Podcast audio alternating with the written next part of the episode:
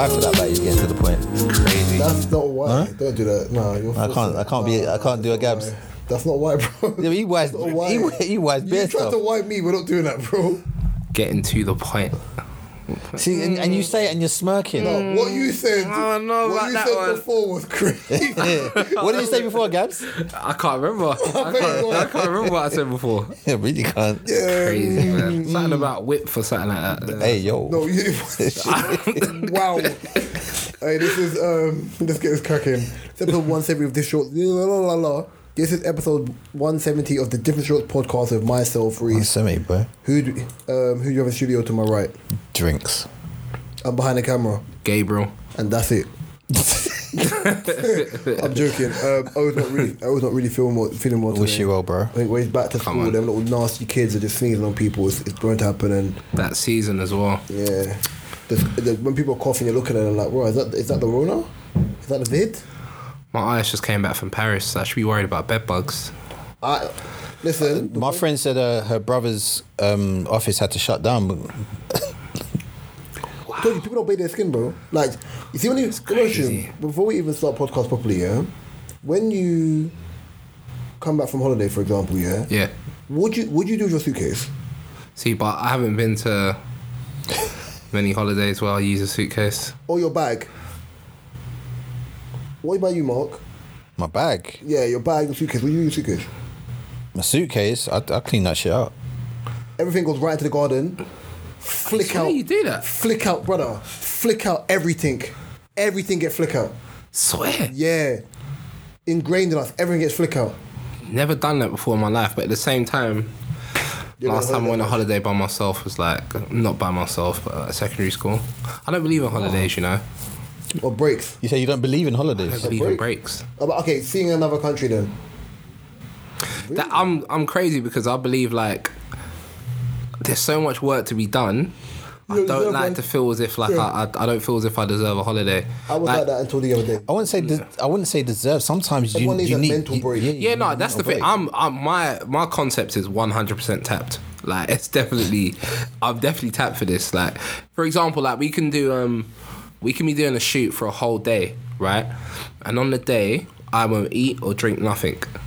And I would probably not even sleep. That's why your ting was fruity. Facts. But that's it, yeah. But I'll be ordering food for everyone, pizzas, sushis, drinks for everyone. But ain't you hungry or thirsty? Nah, because for me, it's like my brain is on getting the work done. That's not good, man. But, you know, health-wise, that's not good. Health-wise, it's not good, but at the same time... There's no but.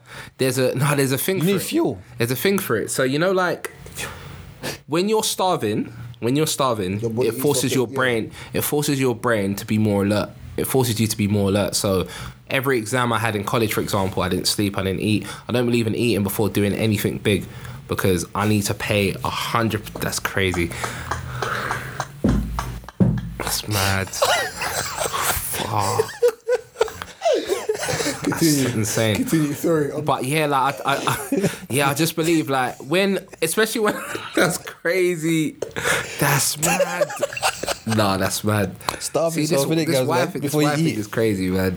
But yeah, you know what it is, and especially when I'm the point of contact throughout the whole day for the majority of people. So I'm the guy everyone comes to.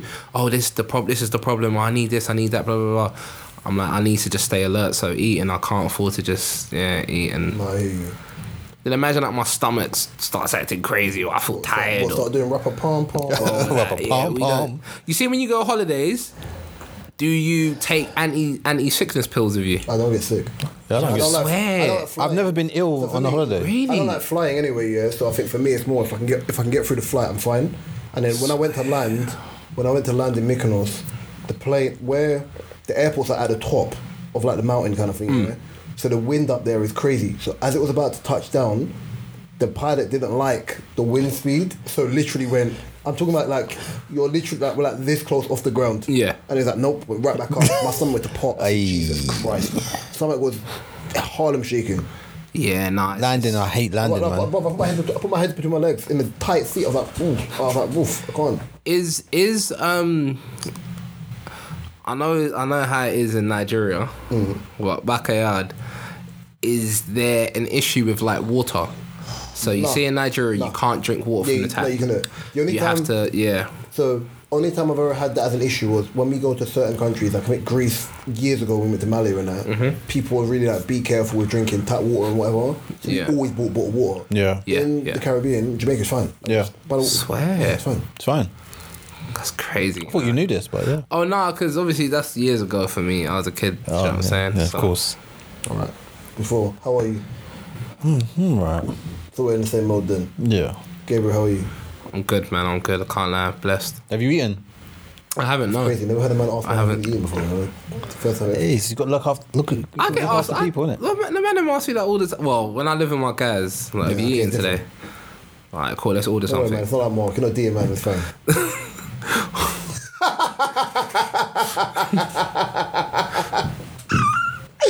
Oh, that was fucking hilarious. Alright, cool. Why did you push on that? Because, hey, the person that DM'd Kadia or didn't even notice Kadia about I needed this before my release should be saying nothing. Oh, man. It's crazy. You know what? I wouldn't even have clocked. Kadia clocked it. I think Kadia's just got a dirty mind because, to be fair, I would have left it.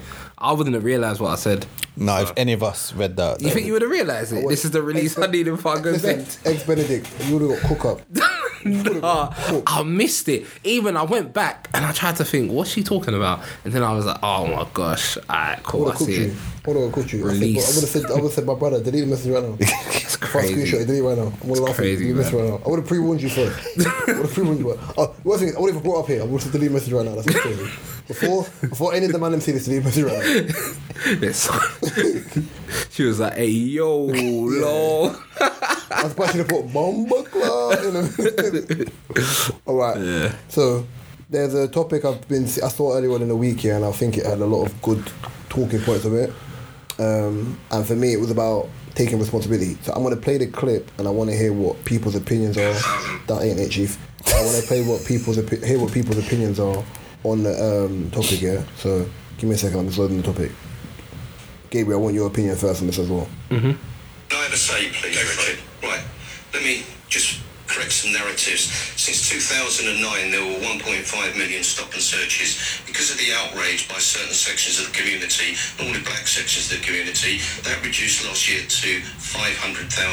Knife crime, gun crime has gone through the absolute roof. Do you know, let me just correct a narrative, and it's about time someone from within policing told Britain the truth. Black people are not stopped because of the colour of their skin. They are stopped because police follow the statistics. The statistics state that in London, some 70% of all murders are normally committed by young black men on other black men. So the reason why police stop and search so many black suspects is because 70% are responsible, either the victim or the offender, for those crimes. So who does the black community expect us to stop? It's not a point of we'll go 50-50 with a white community. We follow the statistics, and it's about time the black community took some responsibility for the appalling behaviour of some in their community, rather than blame the police and frustrate us because the families that have had somebody murdered plead with us to do something about it. When we do, and it's the communities as well that want us to do something about, other sections of the community frustrate us by accusing us of doing something that we're not doing. I'm going to stop it there. Gabs, what's your opinion on that? If a black person said it will be fine. So why is it problematic? Why is it problematic? Because a white person? Yeah, that's what I'm saying. If a white person said it's problematic, I agree with everything he's saying. I don't know. I think as I've got older, I've kind of learned. As I got older, I've just kind of learned and seen that we've got a victim mentality, and we don't want to hold each other accountable for what we do. We don't want to hold each other account. We don't want to point out the flaws in some of our cultures that praise certain behaviours, like someone going to jail because they didn't snitch. Exactly. Like, we don't want to pray. Like, even like I'll go as far as saying, so I know in Nigeria, for example, like when I don't know, people say like, oh, he's doing guy, he's the man. They like that kind of stuff, like someone who's a bit bravado. Yeah, even backyard. when people talk, oh, he's a bad boy, this, that, it's not funny. It's not good because these people grow up to cause trouble, right? It's fun and games until it happens to you, basically. Until it happens to you. Everything is funny, and I just think our culture is just like that. Black culture in general, we tend to praise certain things that we just should not be praising. We just praise certain things we should not be praising. Girls would say, I want a guy who's the boss. I want a guy who's not the runner, but he's the one telling guys what to do. I want a guy that's bad. I want a guy that's a bit toxic. So, like, if I tell him I'm leaving, he's going to grab me and tell me no until he stabs your neck. And then it's, okay, cool. I'm calling the police. No, I'm going to call... You might not even get a chance to call the police. It might be the end. Do you get what I'm saying? So, yeah, man, I more time, I don't even get annoyed when I hear these... Like, when I hear these, like... Europeans talk about us like that, because I don't even, they're not, first off, they're not even, I don't expect them to like us. Do you get what I'm saying? But I hold my people accountable. Yeah. We do stupid things. The music we listen to is very, very stupid. The music we make is very, very stupid. The things we praise, the things we rate, it's very, very stupid. The music argument I've never really pushed, because I feel like the music argument only becomes a factor when people want to weaponize it. I think, yes, true. There's factors of it of being like, okay, cool, someone heard this and whatever, and he's saying he did this to my man and rah, rah, rah. But I think the music argument always moves from grime to rap to drill. But rock music, where they're growling and they go to those events and it's violent and there's drug abuse, no one ever says anything. So I don't align... Yeah, the festivals they have. Yeah, even when you go into like... Glastonbury, people die, people are high off drugs, the rest of it. I don't align music being the main cause of tact behaviour within our community. It's definitely not the main cause. It could be a catalyst. It's definitely not the main cause, but music is so powerful and it can be consumed by almost anyone at any age, right? And I think in our community, for example, whenever there's like a gangster rapper, so a King Von, right? King Von only sounds better because he's known to be a murderer. If that makes sense. But if King Von was a snitch, that just won't... Everything he's saying won't sound good. I think that's how... Okay, so when 6ix9ine first came out, yeah, and he had brazy beats and whatever... Everyone liked him, right? I liked him. And then I think... I'm not a road person, but I think when everything transpired, even I was looking at it... It was sounding funny now. Now he was... Yeah. You was an actor. Even if you're not living where your raps are, there's still a level of belief you want to believe, whether it's true or not. I think once the belief system disappears, you're kind of just like, miss me with that. And so for me, it's like, that's the part of the culture that I'm not going to say, because here's the thing, like, I've run recording sessions for artists that, you know, they talk about them kind of things, but I remember there was one day and I said, after this, I was in my group chat and I said, there's no way I could promote this. I had a late booking come in and it was like some guys and they were like, oh, please, I need a booking for today. These times I'm in my bed about to go sleep. But work's calling, I got up and I came here. When I came here, it was two 15-year-olds and a 16-year-old, right? Cool. I'm like, okay, cool. What would you want to record? Gave me the beats. But not only did they give me the beats, they had a USB with all the sound effects they want to use for when someone, when my man gets chinged at the gunshot, when I say my man's name, add the Sonic coin and zip it, and that's crazy. For me, I shouldn't laugh. I really shouldn't laugh. But I'm listening. But I can hear it in my head. I'm listening to this song and they're making it and they're getting into it, and I can see like he's visibly possessed, like he's in the zone. Like, yeah, man. When I run up in man's yard, now when I release a track, everyone's gonna know what happened. Go ask his mum. Go chat to his mum. Ask her how her face feels. Blah blah. And he wasn't even on the mic and he was saying this, pumping himself up. 16, 15 and 15, they had zip Oyster cards. That's crazy. The time was 12 a.m, 1 a.m. I asked them if you got school tomorrow. They said fuck school. Like, bro, I don't know, man. The music does play a part, but yeah, no, it's not the main factor. I agree with a lot of things that Gab said, and I look at it in two different ways. I look it into, our community needs to do a lot more, but also the police still need to do a lot more too. Mm-hmm. As in, what about the people they pull over and they harass that are innocent? Exactly. What about the people that they've killed? And they hold no accountability for it as well. But I think that I think the two things are conflated. They are, so but his chest was high talking about that. But there's other stuff that yous lot have done that you hold no accountability at all. And they never call each other out when they do something wrong. It's the boys' club. If you notice, right, during an act of like police and justice, so a police officer is roughing someone up, you never see his colleagues say, hey, bro, chill, man. Yeah, chill. You ain't got to do it, relax. Bro, he's okay, chill. Instead, they just... Allow it to happen. Wonder. Yeah. So yeah, man. I see what Mark's saying. My take was when I saw it, I was like, okay, cool, this is interesting, because a lot of the things he's saying I agree with, which is we can all be tough and be like, yeah, F the police and black community and rah rah rah, until it's a family member, until someone you care about, until it's a someone robbed your house, you call the police. They ain't doing shit. I can understand the nuance of it. I can also understand the nuance of being harassed, 12, pulled over. I've never been pulled over. I've been followed. I've been all of that. And my first car was like, looked like a boy racer. Like, I'll be honest, I got followed from like, I've said this story before, from like Shepherd's Bush Road, like Shepherd's Bush Hammersmith, all the way to Wandsworth, straight road. That's like, far. Followed me. That's far. That's quite far. Yeah. And I knew they checked my place. I was driving like a nun, bro. I was shook. Right here, but sorry, visual person. Right here, like 10 to 2 minutes. But like even then, I agree with like some of the nuances you said, based on like, okay, cool, I've got brothers and certain behaviours and just people being tapped. And we spoke about this last week when we went to the when we did the mental health documentary and whatnot, and being in a room with like-minded black men who were all there for the same reason.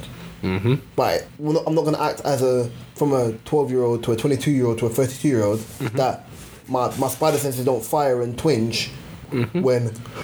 Pardon me, I walk past someone and their aura feels off. Had it today. Pardon me, walking home, when I come back from East earlier on, the guy's energy just seemed off. Man, I had to adjust my body just so I could see, like... That was me in South yesterday. That was you and where? South yesterday. Right, yeah. I had to adjust my body just to see where he was, just in case... Do you know what I'm trying to say? Because sometimes you could do the nod, the man are staring at you, or you don't really know what the vibe is. So I'm not going to get angry at... Because he's white... him depicting the image of, okay, cool, we can go off stats, right, yeah, and yeah, there is. Black on black crime is a thing, oh, but no one talks about white on white crime. I said, but if our community makes up 0.5%, yeah, and we're talking about just crime alone, and we're that high, there's obviously a disconnect for why black men are killing black men, or black boys are killing black boys. You know, my thing as well, I don't care about white on white crime. It's not part of my community. What's it got to do with me? That's well beyond me. That's beyond me. I can't do nothing about that. Last question. Right, yeah. You see, you're of age now. So you're 28? Yeah, 29, yeah. Yeah. And you're of age. Do you not ever watch the news yet? And when you hear a crime, the first thing you're thinking, please don't let this person be black. I know it's black. I know the person's black. Depending on the crime. I know the person's not black. Depending on the crime. Depending on the crime, yeah. It's crazy. If they don't mention the colour of the person. Yeah, then you know it's not black. Right, yeah. I've always had this way. For me, I've always had this thing of the community part of me in my brain, because I agree with Colin, there's no community. When there's an atrocity, please don't let this person be black. Because all you're doing is just angling the direction of people, them black men or them black boys or... can't have, you know what I'm trying to say? It just pushes the narrative that already exists. If I say, oh, right, oh, sorry, would you like to see it? Move out of the way. Oh, thank you. Get off the train. I'm like, oh, you know what I'm trying to, like, just changing the narrative just a little bit for one person who may feel like... But let me ask you a question, because who should be held accountable for this? Yeah, like, who should be held accountable for the way kids are raised... and violent kids becoming violent men, and then because there's a cycle, right? This is what happens, right? What I've noticed is this, and this, I don't respect these type of elders as well. So you're terrorist throughout your teens, terrorist like later teens, and then early 20s, and then you couple, and then you start becoming a voice of the people. Yeah, couple jail trips, and now you come out. Yeah, man wants to do charities. Stop the knife, like you man, like put the knives down, like youngers nowadays. Yeah, you man are mad, fam. Like, but he was on that. But then to counteract that person's gone through it. So sometimes people that are going, younger boys that are going going through that or just reaching that, they may be able to relate to that person more. We're tired of hearing. I know. Because but then, for me, a person that's not lived that life, me preaching that, they'd be like, do you know? You know who should preach? Yeah, go on. It is two things. For example, if a man comes to tell me, if I'm on road and I'm young, and I'm making a grand five a week, and someone tells you to go work full time, and you tell me, come McDonald's. Off the road, go and do something. No, just come off the road and go and do something. Bro, shut up, man. Are you giving me an opportunity which allows me to make the money I was making or more? You can't take. That's what I'm saying. If I'm making something, I can't take away something to receive nothing. Yeah, that's true. Mm-hmm. Like I said, it has to make sense. If I'm on road, so we're saying there's not enough solutions. There's not enough solutions. The people within our community, or they're just saying you should stop doing this. Talk for the sake of talking. Yeah, stop doing that and don't give me solutions. I'll give you a perfect example. Right, I'm a big believer of joint economics. A lot of the stuff I've been able to achieve in life has been as a result of joint economics. Gathering my boys, gathering people with let's do this, let's do that, let's do this, let's do that. Right, cool. Here's this Asian guy. Opens up a hair shop, makes a mistake, strangles someone, does something crazy, rightfully so, he's been punished for it, right? But then I'm seeing he's opened up the shop, and in the morning, grown adults at the shop protesting. Now, my problem is this. Where's your job that you're there in the morning protesting? Secondly, there's 30 of you. You know what you man can do? Put a grand each and go buy that shop. Put a grand each... Put it together and go buy two shops. But no one wants to do that. Everyone's talking. But then you see the community element of that, yeah? Mm-hmm. I think this is my opinion, people probably can't speak various ways. I think black people care more about search and destroy than growth. And that's why we're finished. When we think about, okay, cool, I'd rather rub out your career, I'd rather rub out what you do. We love the cancel culture. But then there's nothing. It's like, okay, cool. And I said this before, BLM, rah, rah. We're going to protest, we're going to make noise, we'll have a little murmur, and then we stop. So there's no complete understanding. It's like modern warfare. It's Call of Duty, we're going to pop, pop, pop. We're going to do damage, and then we're done. You're good. To go back to the question you asked, right? Yeah, it's a mixture of it's multiple factors in my opinion, for who are responsible for these kids, parents, mm-hmm. right? Yeah, obviously in fairness, if you're looking at government systems, they made sure that they want people in certain communities to become single mums and single parents because mm-hmm. it means that you can claim with government and the family home is is broken. Yeah, you go into that one, governments, parents. And schools. So the three things which you are pivotal in anyone's life. When you say government, do you mean like youth centres as well? No. Governments as a whole. Governments control budgets. Like how the country's set up, basically. The government control budgets, yeah. So if governments push a narrative, right, that's already going to affect your parents regardless mm-hmm. if you're not in a two-parent home. So that's one factor of it. If you're in a parent home where, for example... Like, let's be clear, not all people should have children. Because a lot of people have, like... 100%. Have trauma, which 100%. Supersedes and it's pushed onto their children. Passing it on. Right, yeah. Then you'll have, for example, if you do have kids, and I've been around girls like this, yeah, where, F my baby father, rah, rah, rah. And I was like, don't you think it's disrespectful to refer to the father of your child as a baby father? No, but he's a baby father. But I said, would you like someone to call you baby mum? No, but I'm not baby mum. I said, so...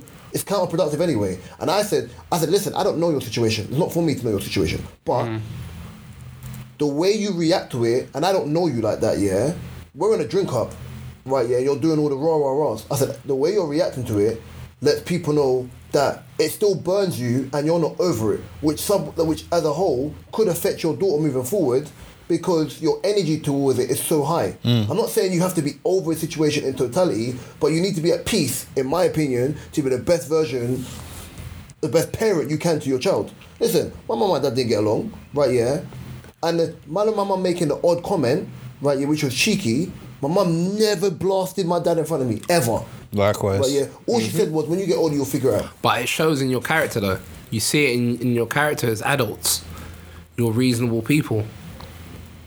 So. See me, I'm logical, yeah? Don't get twisted. I have emotion like everybody else. If I talk to someone and they lack the capacity to understand certain things, I'm switching off. It's not for me to save everyone. I'm not Jesus. I'm not a pastor. Like, it's not my role in it. Mm-hmm. I'm not an ordained minister. Like, and I hear you and say, like, whose role is it? the role is for me, the role of these people to change things is everyone's. Yeah, it has to be the whole community now. If you want change for what you have, everyone in your circle has to be like-minded. Whether you're going to church, whether you're going to the mosque, whether you're just caring about your general community, you have to do it. For example, if you don't want police to be to have their footprint, in your community leaders have to be there. And this is where it goes into the other subject I had written down. Do you agree or do you disagree that when we're looking at, because Young Tef came out and spoke about this the other day, people look at rappers and athletes as current community leaders, and that's part of our problem. That's part of our problem, though. Do you get what I'm saying? That is one of the main parts of our problem, because let's be honest. But has social media made it like that as well? Social media's made it like that, but at the same time, no. Actually, before social media, it was like that, because I go back to my brother's generation. Soul Solid were their heroes, my brother's generation, Soul Solid. Like, I remember, this is back then when they used to have the pages and whatnot, and you can sign up and you'll get a text message from Soul Solid every week or something like that. I saw how he worshipped that. Do you get what I'm saying? I saw how he was looking up to them kind of things. In our community, that's the biggest problem we have. There's not a balance. We don't have a balance. Do you think also that was why, or not why, but do you think sometimes maybe they didn't see enough black people? Exactly. Yeah, I know exactly what you're saying. In that frame. Exactly, right? And that's why I say to you, right? That's why I said... We've had Sir Trevor McDonald on ITV News for flipping 40 years, bro. Yeah, but, he's corny. To the average black person, he's corny. That's corny. The way we are. A man that came from an inner city area to go on to do well. Yeah, we're silly. But a lot of this as well, and a lot of responsibility is on the girls as well, though. So... the black boys and what the black boys think is cool is what the girls promote is cool. So a lot of black boys go into certain things because they... I watched a RTM podcast the other day and... what's his name? Funky D. Yeah, so he spoke about how he... and then are you going to bang Funky D? Yeah. Yeah, so he spoke about how he kind of joined the roads and it was... I think he said something about he was trying to impress girls. He was trying to impress girls, and they asked him, "Are you a ghetto boy?" And they're from New Cross, that region. He was like, "Yeah, I'm a ghetto boy." But he said his cousins were ghetto boys. But he was like, they were asking, so I'm there, But for me, it's a lot of people did things to impress girls back in the day. But I still find that not weak, but it's just if you, I can understand it, but it depends. It depends on how you're raised, though. Us men are going out to go do X, Y, Z, you coming? Nah, I'm cool, man, I'm going to chill. Oh, you're not on nothing. Bro, it's not for me. Then, bro, something happened now. Man can't tell me why you didn't back it. At least I was real and said, it's not for me. I wasn't on it. I told you I wasn't on it. I'd rather be a wolf than a sheep, bro. I've been 100%. I've always been like that, though. I know people. I know people like that. That's a character check, though. I say this all the time. I went to a primary school which was predominantly black. Right, yeah, in Wandsworth Road, Roxall sides, to go into a secondary school which was 90% white. My year had 3 black boys in it, and I went to school in Morden. So for me, that's a culture shock to me anyway. Mm-hmm. So I'm going there and I'm having to adapt to the people around me and knowing what's good for me. To then be okay, cool, to go to college, which was 90% black. So I've gone back. Yeah. Right, yeah. To then go to a black uni. Black, white. No, but to go to a black uni. So then even then, you're constantly adapting because you're seeing how certain man move. Okay, cool, I drive this girl like me because I have this. You know what I'm trying to say? You're constantly adapting. When I'm looking at things a few years ago, Anthony Joshua was the guy. Yep. He was the guy. He's but it falls into the ick factor of it being just be pretty and don't speak. Mm-hmm. Because the minute he started talking and losing. Yeah. But even before he started losing. When he started talking, yeah. It was better if you didn't say nothing. They asked me a question. Dizzy Ross was the only person that said, "No, you're not going to angle me. Listen, I'm not." You know what I'm trying to say? I preferred it if he just didn't rap AJ. So hey. Do you think they're silencing black boys, or they're not? The only person who is a musician or ex-musician that I like when they speak, because they speak in with intelligence and you can't silence a voice, is Akala. But Akala's intelligent anyway and has the masters to prove and the history to prove. So when people are doing certain things, he argues facts where people can't ignore him. when people argue emotions, people switch off. 100%. I don't personally like, when Young Tef said it, right, yeah, I don't want to hear a rapper or an athlete unless it's part of your nation or you feel strongly about it and you understand, talk on a subject. I don't like seeing people pushed into avenues where they don't have the information and you're forced to talk about something that you don't do it. Oh, 9 times out of 10, they probably don't even like it themselves. You know why Nipsey meant so much to his area, his hood, to his people, to his gang, right? It's because he wasn't the washed up hood guy that says stay off the roads. Didn't know he bought shops, he bought blocks, he bought apartments, he hired people, he made he gave people jobs, opportunities. He created a community. He was buying back his community. Do you get what I'm saying? So it's like, that's what I said when we get the guy that's off the roads and now he's going around doing anti-gun crime talks. Listen, bro, I've heard it, man. We've seen it before. We've all seen it. You just had no way of making money and now this is the only way you can make money. Listen, the truth is we need to get academics. We need to get lawyers, black lawyers. We need to get black doctors. We need to get black people that work in property. We need to get black people that do other things other than we're on the roads. Even and we need to get them talking to young kids, telling them guys on the roads are washed. You know that guy that goes around, I think he's in Northwest, that takes knives off the road, man. Yeah. At least he's doing more. He's actively doing something, though. So I can't even knock him. He's not talking. There's some other guys I see, they go outside. They was outside the hair shop and they start chanting. They do chants and that. We're not gonna back down from police.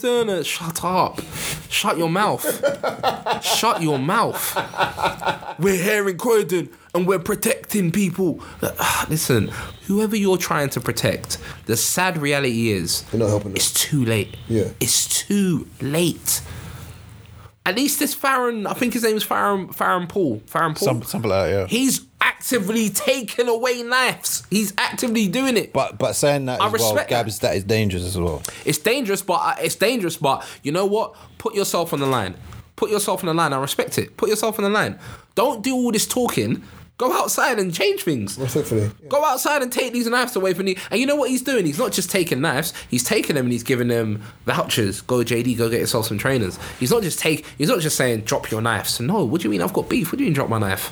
My arms around the corner. No, I can't do that. Even my friend called me yesterday, and obviously spoke to me about when we spoke about the 15-year-old girl and she was linked to the 15-year-old girl because of the family member, innit? And I said, for me, I said to her, firstly, I apologise if I said anything out of pocket. Yeah. I said, for me, it's not the fact that it's sad that she passed away. I said it's sad that the energy directed towards her was on a higher level because she was a black girl that went to a private school and the optics is her family wanted her out the area to do better than the 13-year-old who got stabbed on that day or a few days later where the energy weren't the same. I said when it's a young black boy, the argument is, oh, he must have been involved in gun crime, he must have been involved in that lifestyle. It can't just be, I'm a little kid going to school and man am I moving mad. And I said, that's my argument here. I just don't like the, obviously, because people try to move certain needles and be like, oh, this is why you got to be careful of men and da-da-da-da. Let's not do that. Yep. Because now you're creating an opposite argument. People be on the internet saying it's scary for women outside for men. Have you ever been attacked by a man? No, but there's always a job. So you're creating scenarios in your head. They've got it. Yeah. To pacify men, to put men in certain avenues when you've never experienced that. It's always dangerous to women. No, it's not always dangerous to women. It's dangerous for everyone. The truth is, because that's another thing I was going to say. The people using that situation with the young 15-year-old girl that unfortunately lost her life to a senseless, stupid, hyper-emotional, hyper-aggressive boy, right? The people that are using that to run the narrative that it's not safe for black girls, black boys are outside attacking people, black men are harming women. Shut up. Once again, shut your mouth. Shut your mouth. Because the same black boys or black men that you're saying are outside harming black women are harming black boys at an even higher rate. Thank you. You idiot. What are you talking about? Then the opposing side is, if someone from your race or someone else comes to attack you, you're hoping that the same people who you're demonising will save you. So it's like, what are you? Oh, all the black men just going to stand there and let it happen. You can't win. You can't win for losing. Yeah, would you? You can't win. You can't win. It's either mind your business. You're not doing right by the community. You get involved. I'm putting myself in danger where I have a family as well. That's not to say that I'm not going to be like, brother, chill out. But it's also one of the ones that I'm putting myself in the line of fire. I don't know you from Adam. I've got sisters. I've got people that love me. Like, yeah, exactly. You want me to risk my life? Exactly. They're not painting the narrative that all these black men stood there and let this happen. No, listen. That's not a black men issue. There's actually a psychological. There's actually a theory when there's multiple people, the responsibility is divided, so no one takes the lead. Thank you. I forgot the name of the theory it is, but I learned it in psychology. But it's not a black man thing or a men thing. It's a human thing. I also think that, especially as I've got older, people, because of social construct here and scenarios that a lot of men have been in. Mm-hmm. You judge scenarios, especially when you're not emotionally motivated, as in like you're not angry and you're in a placid mood. You judge scenarios based on what is the danger limit here, and is there a way I can pivot around this? Like, for me, the act of insanity is putting yourself in danger frivolously just because you want to. I can't respawn again if man does me something. Exactly. There's no gulag. I'm done. Oh, shit.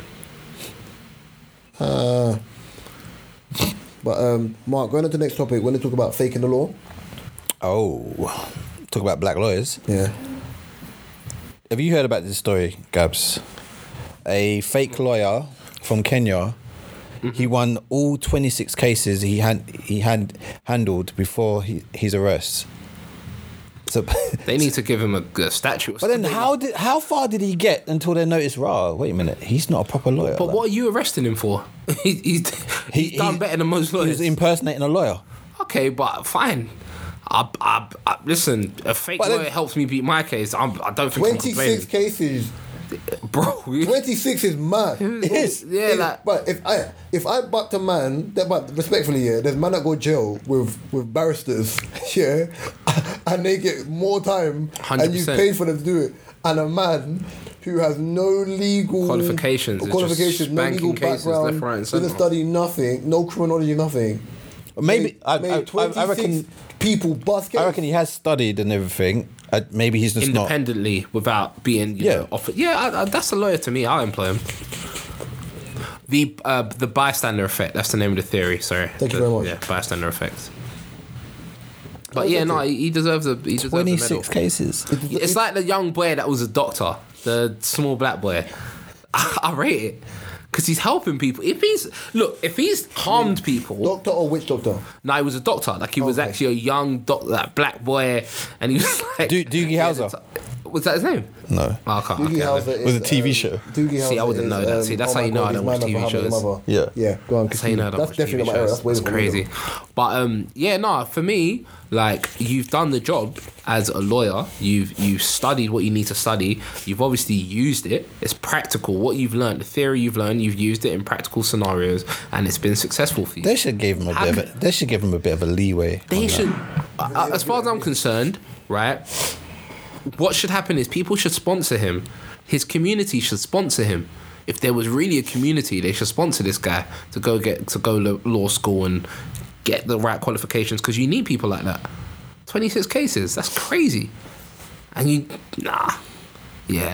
they should sponsor him. Get him in a law school. He's a good guy. We might as well back himself in a criminal proceedings. Back himself. If he beats that's 27. I know, right? 27 and that's mad, you know. That's a good record. Crazy record. So, moving on here, obviously Princess Pink in here sent me a topic that she wanted to talk about. So I had no idea about it because I've been off the internet for most of the week. And it was rapists, burglars and criminals to be spared from jail next week as prisons reach capacity. So it was basically saying defendants who have been found guilty of serious crimes like rape and burglary will wait longer to go to jail starting next week due to overcrowding in UK prisons. Sentencing hearings in Crown Court will be postponed to control prison numbers, which means those on bail either free to be in the community or be held in magistrate court cells. The decision comes after it was found that 60% of English jails are officially too full, with available prison spaces decreasing from 768 to 651 this week. What's your thoughts on this? Mad. Like, How many people are you locking up in the first place? Like, for it to be like a full house? I'll be honest.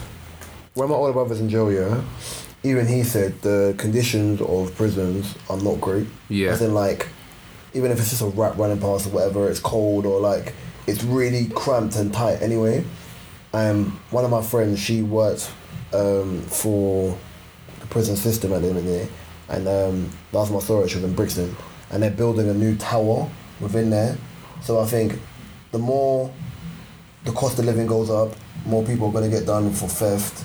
Mm-hmm. Then you've got people who have mental health who go to prison, people who are wrong-uns, knife crime, youth knife crime. Like, there's so many variables to it. And remember, you've got the CAT system. So you've got CAT A, CAT B, CAT C. I think there's a CAT D, I can't remember. And CAT A is for like the worst anyway. Mm-hmm. Right, yeah. So you're talking like your Ronsons, your Craytons, your those type of people. Then obviously you work your way down based on the severity of your crime. So if you're on a life sentence, you're going to be a K. If you're on a, like, your violent offender, you could be B to C depending on where it is, yeah. Naturally, because we're watching when you look on the news, remove everything we're seeing that's going on, Ukraine, Russia, Palestine and things like that. Remove that and then just look at UK stuff. You got to understand, there's bare rubs people within our country who are committing crimes daily. Mm-hmm. The scary part of that is, because of overcrowding, is a lot of these people, if they're on remand and they're staying inside police cells or quick quarters, whatever, fine. But if you know, like, for a person where they're burglars and they're burgling in a certain area, they could burgle again. Mm-hmm. So shenan once, they can shenan again. If you're talking about rapists and either a woman, if anyone who's checked the stats for women, guys who are committing sexual assault or whatever, yeah. If 100 people commit sexual assault or rape, the conviction rate is at 5%. Yeah, it's crazy. Which is low. Very low. Mm-hmm. Right, yeah. Which therefore means, okay, cool, you've done this, and if you bust case or you're now allowed outside even though you've been charged, there's a chance that I can be in danger again. Again, exactly. So then, it's one of the ones where it's like, okay, cool, yeah, there's overcrowding, but then how do you stop people, how do you lessen crime, right, yeah, especially in a country where the cost of living has gone up, you're not being paid the type of jobs you want to do, like, everything is a bit of a shit show now. Obviously people are doing stuff under the table, but naturally, give it a couple more years, cash is obsolete. Even for football, we don't pay in cash, you know, everything's online. Mm-hmm. There's a club account. If you ain't paid, you get drawn out in a group with your name. Just pay your bread. So for me, it's an uncomfortable conversation for me, and I wish Katie was here, because I think I would love to hear, like, what a woman's point of view is. Yeah, exactly. Like, I think it's more so, okay, cool, I've got sisters, like, I've got family members, I've got whomever else, and the dangers to them. So imagine if they have an SA experience, and then you've got someone, where am I going?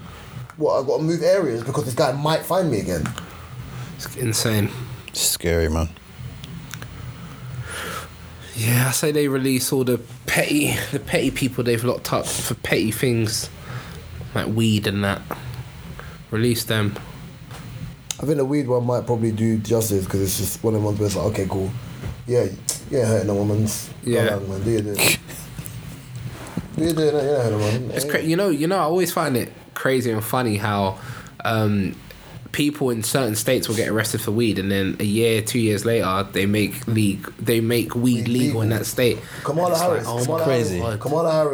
the vice prime minister, president, mm-hmm. making jokes about about her locking up prison, but saying, well, when she was in college, she smoked weed. So you're locking up the same people. Like, if you're like holier than thou, you've never touched weed in your life. Like, I've never touched weed in my life. Don't understand. Yeah, okay, cool, I'm going by the law is the law, you can't do it, fine. But if you're telling me it's now legal in that state, release the people, bruv. Yeah. Minor offences. Yeah. I'm not hurting nobody, I was smoking weed, it's weed for me to smoke for myself. Mm-hmm. And now what, because you got little kiosks, you can sell them in the bodega. That's crazy. Let's have a fun topic, man. I'm going to ask Gabriel this first. Right, yeah. If you could produce 2 albums... Yeah. 1 R&B album, 1 hip hop album. But the rapper can't be like top end, and an R&B artist can't be top end. Right? Yeah. Keep me smiling. So I know what answer there. So two albums, one rap one R&B one, and two producers either. Who would you choose? Are these projects that are already made? Yeah. No. Oh no! I thought you were asking. So a project that's already made, right? No. If you could do it, you could pick any artist, any R&B singer, any rapper that's not like your Drakes or your Kendricks, or none of the current ones or any. It just can't be the top three now. Okay. Right, yeah? Any alive. Right. Yeah. Let's say. Thank you. And two producers for either one of them. Okay. So, I would pick. I'm a big fan of Escape. So okay. I'll pick Escape. They would be the first group I'll work with. Then I'll pick Teddy Pendergrass. You think two R&B Teddy Pendergrass as the producer? No, wait. Can I pick two R&B singers? What? No. One R&B singer, two producers or group. Right. Two producers. Okay. I'm gonna pick Escape. Okay. And then I'm gonna do Kanye as a producer. Okay, that'll probably burn. And then I'm going to... What form of Kanye? Early Kanye? Early Kanye. Okay. Definitely early Kanye. 100% early Kanye. And then I'm going to do Timbaland. And I think Escape, Timbaland, Kanye, good music. And hip-hop? Hip-hop-wise, if I was to pick a rapper... See, I would want to do something mad experimental. So I would want to pick a rapper that isn't known to be... That's the whole point. It's tough, you know. The rapper one's tough. I'll leave you to think. Yeah, let me think. Can I go first? Yeah. Rapper, I'm picking Push, and I'm gonna give him Hitmaker. I want to hear him rap. Hitmaker. Yeah, I think it's so left because I think him on Alchemist beats is fine. I think you do Alchemist beats. You can do that easily. Yeah. I want to hear him on a beat, Hit Boy or Hitmaker. Those two producers on what Pusha T would sound like, because I feel like it'll be not out of his zone, but you're gonna hear a different rap style from him. R&B wise, I would take Cleo Soul, and I would give her producer Metro Boomin. That would be so different. Her style of music, but that's what makes it fun. Yeah. That's what makes it fun. I think because her two albums she put out recently are like the perfect vibe for the space I'm currently in. Mm-hmm. But I think like her or something like that, because obviously Metro Boomin is what LMA. Metro Boomin. DJ Mustard. That's DJ Mustard. So yeah. Metro Boomin and DJ Mustard. Them two for her. And see what. Yeah, see what they can think. Okay, cool. Marcus. I've gone with Marsha. And Brothers. Timbaland and Black Milk to produce the beats. Okay. Then rapper, I've gone with Graft. What Graft? UK Graft? US. Okay. Madlib and Alchemist. I'm not shocked. That would be sick for me. Producer-wise, I'm not shocked. That would be sick. But then I also thought of Anderson .Paak and... Anderson .Paak sits between the two of them. And Madlib. I would love to... They've worked together. Have they? On what? I thought they have. On what? So he's worked with Knowledge. Oh, okay, never mind. Ignore me. Yeah. Sorry, I think Knowledge. Ignore me. Yeah. So I would love to hear that sound. Alright, I've got it. Kodak Black and Just Blaze. Oh yeah. I just think it'll be weird. But I think Kodak Black is intelligent enough to make it sound good, and he's good with rhythm. And it's the thing in Kodak Black. So people forget that that Kendrick Kodak Black song. That's what I was gonna point at. Bro, yeah, I never thought I'd ever hear them on a song together, and two, the way maybe they were on the same beat. The way Kodak raps on that, his diction is done so well, and the way he enunciates words. It's very hard for you to copy how he raps. Kodak is more he's more talented than people think he is. Yeah, he's a very good rapper. Exactly, and he knows how to adapt, because I was listening to, you know, the Sierra song, So What? Who was it? So What? It was So Jazzy Fizzle obviously made the beat for that. Oh, Jazzy Fizzle, crazy producer. He is the crazy producer. Oh, Jazzy Fizzle's mad. Crazy. Jazzy Fizzle. So he's made the beat for that, but then he's tried to create like a modern version, and he gets his singer, and he got Kodak Black, but Kodak Black just matched the vibe of Field Mob. when they made it with Sierra. And it's like, Field Mob was sick. They were good. They were good. And it's like Kodak Black. It's like he was able to tap into it. So I know he's an intelligent rapper. And even when I hear him as a writer, I know, listen, Kodak Black knows what he's doing. Nothing goes, because he was around from young. You just thought he was super robbed. And you have to look at, like, all the rappers that came out his generation before, there's only a few of them are still around. Mm-hmm. And he's prevalent. He's not around. He's actually actively prevalent around everyone. So you got to give man... you got to give him props. Nah, you know what? I'm changing the Just Blaze to Jazzy Fizzle, you know? Yeah. Kodak Black and Jazzy Fizzle will make bops. Straight bangers. Yep. Oh, I've got one more. Go on. They've never done an album together though. Busta Rhymes and Knots. Busta Rhymes and who? Knots, the producer. See, I don't know too much about Knots. Knots is a sick producer. His bass lines alone. I'm gonna listen to him because sick. Busta Rhymes is a good person to work with though. Imagine working with Busta Rhymes. That would be crazy. Energy in a room would be insane. Insane. Mm. I mean Busta, my favourite era of Busta is probably 94 to 2006.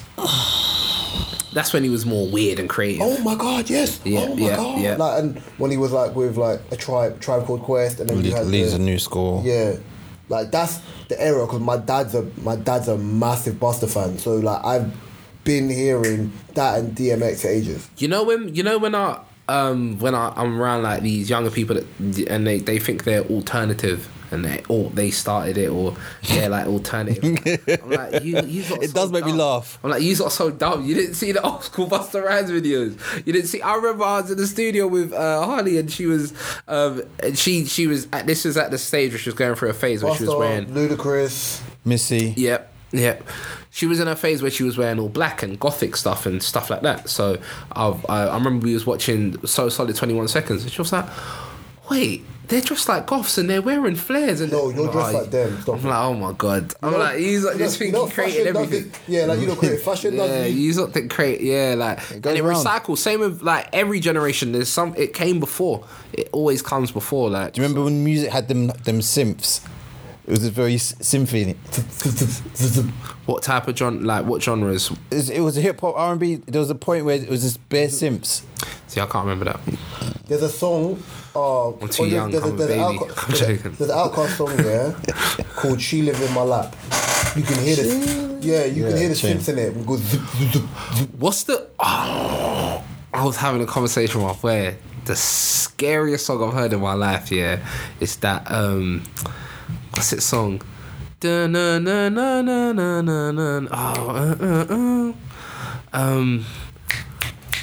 Technique. Yeah, scariest. That I don't like listen to. I was in year 8. I've never heard a song. That song is mad. I've never heard it again. I heard it the other day. Nope, and I deeped it. I'm like, yo. Nope, never again. Nah. Never again. And you know he actually breaks down what he's talking about, and you have to be overly lyrical, like, and in your mind have a vivid like. The guy was being a crime, and they forced him to arch. Yeah, and his mum, innit? And that was his mum. Yeah. No. But he was basically talking about the song was addressing the crimes we commit against women in our community. Yeah, it didn't land. But the way he's done it is like, yeah. There's a couple other scarier songs, but do you think Eminem's music has aged well? I've never based been a fan on how sensitive people are, no. Not just what he's rapping about, but just the production as well. Yes. I've never been a fan of Eminem, so I can't even. My album is Recovery. His album's amazing. My favorite, the first two. Slim Shady's amazing, but did you man like Eminem? Hmm? Did you man like Eminem? Yeah. Interesting. He wasn't my favorite. He wasn't my favorite white rapper, but he's. Who's your favorite white rapper? He's gonna look at me, man. Yeah. Mac Miller's always been my favourite rapper. Mac Miller's cold. But I grew up. The reason why Mac Miller's the year below me. Mac Miller's the year below me, and I started listening to him in college the same time I started listening to Nipsey. Kool-Aid and Frozen Pizza. Yeah, that type. So cool kid. So I got to listen to him progressively, and he got better as he got older. And better. Yeah. Like if you're thinking about, when I think about other white rappers, who was there? Eminem was the main one. Bobby Sparks. But I was a vibe, but he wasn't. He had a couple. Yeah, but that first album. Yeah, but I wouldn't class him as that type of rapper. Yeah. You got Evidence. Paul Wall. No. Didn't rate him as a rapper. You didn't rate Paul Wall as a rapper? No. You know what? There was Mike Jones. No, Mike Jones is one of my favourites. Mike Jones is one of my favourites. Mike Jones favorite what? Was one of my favourites. Out of the South. Like, out of the, like, the Southern rappers. Think about the Southern rappers. Ludacris. T.I. I put T.I. Are you serious? Are you saying that T.I. bro? Are you saying Mike Jones is way better than T.I. bro? Behave. Way better. We're not talking. Young Jeezy. Mike Jones is better than Young Jeezy. Mike Jones is better than Gucci Mane as well. He's not better than Ludacris. Oh, Mike Jones. Ludacris. Are we talking about the same Mike Jones? Mike Jones. Red Light District as an album or Food and Liquor as an album. The theatre one as well. No, forget that one. What's the? But yeah, Ethers, everything Mike Jones ever put out. No, what's the first Mike Jones dropped on the Hey Little Mama, Let Me Holler in Your Ear, Tell You Things That I Know You Want to Hear? On the Marcus Houston song. I don't listen to Naked. Alright, cool. Listen to Mike Jones' flow, the way he comes in. We're not talking about flow, we're talking about body of work as well. Not just one verse. No, but Mike Jones had one album, I think, like one album. And you're putting him over all the others. But Biggie didn't. No, but Biggie, we're acting like Biggie had like a crazy body of work. He didn't have it, like, but he got cut short. He does Exhibit C. Jay Electronica, yeah, for technical ability, Jay Electronica one of the best rappers around. But Jay Electronica to me can't talk to people like Kendrick or to his guy. What you're doing is you're arguing it based off everything then and longevity. I'm just talking about prime. No, it's not just longevity though. They've had opportunities to have. I'm talking about the best Mike Jones versus the best version of T.I. Of Ludacris. No, I'm saying Ludacris. I didn't Ludacris. Ludacris. No, but Ludacris. I would say T.I. I would take T.I. over. T.I.'s not better than Mike Jones. But that's your opinion, and that's my opinion. Mark, I could easily. We're gonna exchange Mike Jones songs. The T.I. tune over Just Blaze production. Kicks you need off. To show me the T.I. songs because the ones yeah, go on. If you give me Mike Jones' best album versus Ludacris, any of the three Ludacris albums, I can. No, but Ludacris is too good. I'll pick three. But Ludacris is a cheat code. He's too good. He's so good. Ludacris is so good. Technically, he's just. Because even when you look at the What's Your Fantasy beat. That's grime tempo. When you said out of the South, that's like you said best rap out of the South. No, he's one of my favourite rappers. Scarface. Scarface is very good. He was Tupac's favourite rapper, I think. By the way, you've ignored two of the biggest heavy hitters to ever come out of the South. Outkast. Thank you. I'm gonna say something controversial, right? I will slap the. No. Listen. Heavy out. Let me drip this juice. Heavy out. You know when people talk. I just don't. No, wait. You know when people talk about Outkast, right? I'm gonna be perfectly honest with you. I haven't tuned in to Andre 3000 as much, right? But the Outkast I remember made songs that were a bit more parody. So because of that, I never really took in them as individual rappers. Do you get what I'm saying? So I never took in Big Boy. I hear about Andre 3000 being very good, but I've still not had the opportunity to take him in individually because the Outkast I remember watching was the Outkast. I didn't like it. Pause again. What? Oh. You took them individually. Crazy. Big Boy as well. Oh man. You took Big Boy individually. That's crazy. Okay. But Outkast, right? Outkast. Who would you say? So you would say just Three 6, and who would you say? Would you rate Big Boy? I rate Big Boy. I don't feel really. Him, CP Brown, and then Janelle Monáe is part of Outkast. She's extended part of Outkast. Dungeon Family. Yeah. Because Future's literally from Dungeon Family. Yeah. 3 6 Mafia. CeeLo. From Dungeon Family. But he was in between that and North Barkley. That was before though. Yeah. I was never a fan of Three 6 Mafia. I liked them separately. I liked UCJ. I was never a fan. And I liked them separately. I was a big fan of Project Pat as well. Actually. There's a maker there. But I just like the flow. He's the only one that's got that flow and that voice. So I like it, man. I didn't like them. I didn't like them as a collective. I like them. You don't like Project Pat? I wasn't a Project Pat fan. I just wasn't. I don't think he's dead. I just wasn't a fan. Yeah, it's crazy. Because you know what? The other day I posted. Bobby Valentino shouted you out, innit? I know Craig David did. He probably I know Craig David said. But Bobby Valentino tried to argue because he was black.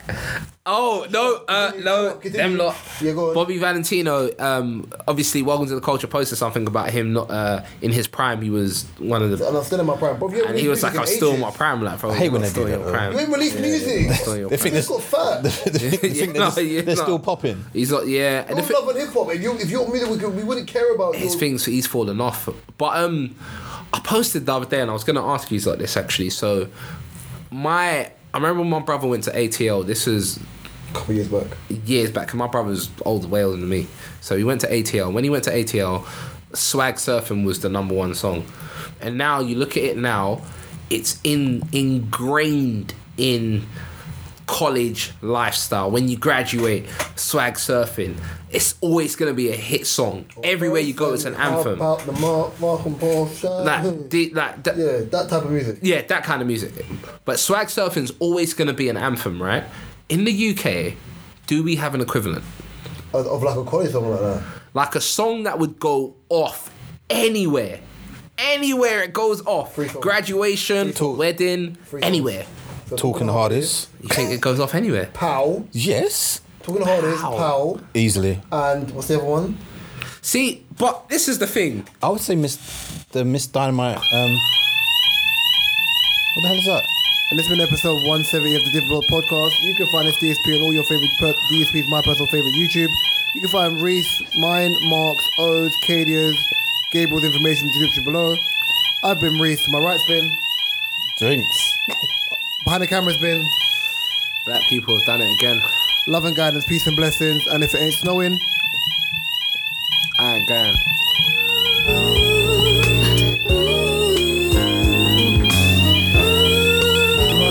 See why I hate weed sweaters.